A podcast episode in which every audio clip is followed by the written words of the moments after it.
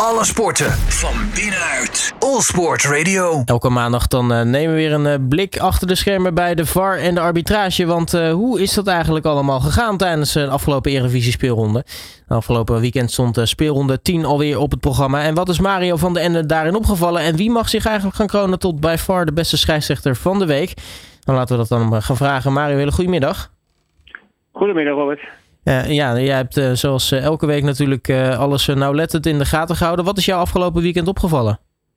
Ja, toch weer een aantal al zaken ja, die we toch even moeten bespreken in deze uitzending. Dan ga ik allereerst even terug naar zaterdagmiddag bij de wedstrijd Fortuna Sittard tegen RGC. Daar floot Joey Coy de wedstrijd. ik heb het idee dat er toch een, een, jongen is die we in de categorie kunnen schrijven. Van als je die alleen in de kamer zet, dat hij dan nog problemen gaat krijgen. Want uh, ook nu weer uh, had hij toch weer een hoop problemen op zijn hals. En uh, zeker op het einde van de wedstrijd was er een overduidelijke overtreding op Jumas, de, spits van Fortuna Sittard, die werd vastgehouden. hij wuifde het ja, resoluut weg, maar hij werd in ieder geval door de VAR, in dit geval Edwin van der Graaf, naar de kant geroepen. ja, omdat hij het natuurlijk wel een strafschop vond, zoals ja, 99 van de andere 100 mensen. Uh, maar goed, uh, hij ging kijken. Uh, en toen, ja, zeer eigenwijs, in ieder geval zijn eigen mening vasthoudend, ja, wuifde hij ook dat advies ja, weg. En ja, geen, geen strafschop, terwijl hij bal natuurlijk wel te stip had, had moeten liggen.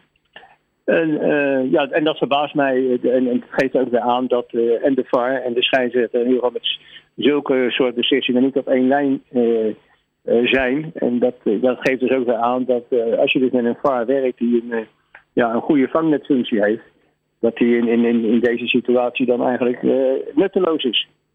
ook in de wedstrijd bij Go Ahead was een, was een, tegen Herenveen was er een situatie dat uh, Ayakaye, die werd getackeld door Herenveen-verdediger van Otterlo. Ja, iedereen dacht dit is een 100% strafschop. Als je de beelden ook terugziet, dan ja, dan kun je ook eigenlijk niet anders denken en, en, en vinden.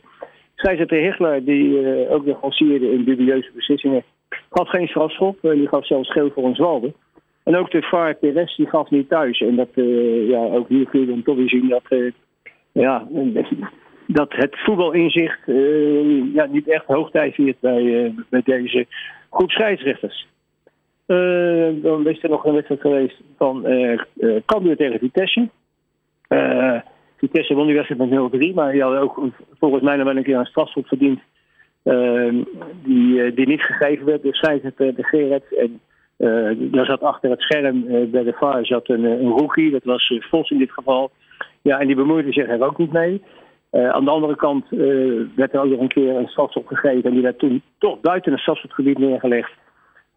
nou ja, omdat je dus op televisiebeelden ja, als zij dezelfde gebruiken als die wij ook gezien hebben, dan is het in ieder geval moeilijk te zien, omdat die camerabeelden, uh, als die cameraopstelling het niet dusdanig uh, weer kon geven. En ik denk dat daar toch nog eens een keer goed aandacht aan besteed moet worden, dat, uh, ja, dat ook de, de, beelden, die camera's natuurlijk de wereld inzenden, dat, dat dat goed moet zijn als je dus met een VAR moet beginnen. Want dat zag je dus ook bijvoorbeeld nog bij de wedstrijd die gisteren werd gespeeld tussen Twente en Groningen. Uh, toen dacht uh, Ricky van Wolzinkel, die dacht, we gaan een 3-0 te scoren. De bal ja of nee over de doellijn. Maar dan zie je dus niet dat er een, uh, een camera ge, geposteerd is op de doellijn, waardoor je dat niet kon zien. En nu blijft het dus gissen.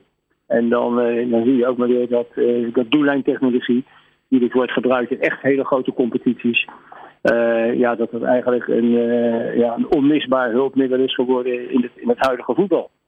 En er zijn er ook nog uh, twee situaties die ik ook nog even wil bespreken. Dat was bij PSV Utrecht. Daar floot uh, Jochem Kamp uit de wedstrijd en die, de Erwin Blank werd die geassisteerd als zwaar. Ja, als je de 3-1 bekijkt, die, die kil inkopte, vond het heel aardig dat, dat er op een gegeven moment zelfs op de televisie... Hij klom in zijn tegenstander zoals Luc de Jong dat ook bij PSV regelmatig deed. Ja, maar goed, het hangen op Van de, van de Marel was in mij natuurlijk gewoon een overtreding. En had af, moeten worden. En je zag op een gegeven moment ook Henk Vrezen uh, ja, voor zijn doen vrij rustig reageren op de, op de bank. En alleen maar even aan die vierde official en de assistent schrijven te vragen. Was dit geen overtreding? En dat, uh, ja, die vraag kon ik me goed, goed indenken. Omdat ja, dat volgens mij in ieder geval een overtreding was die, die afgefloten had moeten worden. En uh, ik denk ook dat uh, het voorbeeld, uh, over, was ik wel een overtreding van Bas Dos aan de zijlijn, die van achter op zijn tegenstander inkwam en de bal absoluut niet kon spelen, met een hoge snelheid, zoals ze dan, ja, dan willen zeggen met, met buitensporige inzet. Ja, die raakte die, de, de PSV-speler dusdanig dat hij toch langdurig verzorgd moet worden. En als je die, die overtreding nog eens terugziet, dan, dan mag Dos heel blij zijn dat hij hier slechts geel ontving. En dan heb ik gisteren uh, ook naar het debuut, uh, het, het, debuut uh, zitten kijken, de debuutaanstelling. Want hij was al een keer eerder ingevallen voor een geblesseerde scheidsrechter. Dat was scheidsrechter Robin Henschens. Bij Sparta NEC mocht hij dus zijn eredivisie debuut maken. Ja, ik, ja, hoe langer die wedstrijd duurde, hoe meer ik me af ging vragen hoe het mogelijk was dat deze jongen op dit niveau is terechtgekomen. Want ja, ik heb geen idee gehad dat, ja, dat deze jongen nou zijn aanstelling waar kon maken. Hij liep daar een beetje als een soort Alice in Wonderland rond.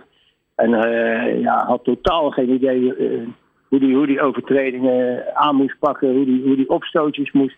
Er was een keer een, ja, een opstootje ik met 22 spelers. En, ja, hoorde ik hem later op tv zeggen, ja ik stond erbij, maar ik zag het niet. Dan denk ik, ja, dat was eigenlijk een beetje het verhaal. Helaas voor de hele wedstrijd. En ja, als je een scheidsrechter op, op deze wedstrijd moet beoordelen, dan kan ik alleen maar zeggen dat het weinig perspectiefvol is voor de toekomst. Maar goed, het, uh, het kan verkeren. Dus uh, misschien uh, is er nog ruimte voor verbeteringen. Dat denk, dat denk ik al zo. Maar gisteren gewoon een, helaas voor hem een, en ook voor het voetbal. Want ik vind altijd nog steeds dat je op het hoogste ja, de beste scheidsrechters hoort te laten acteren.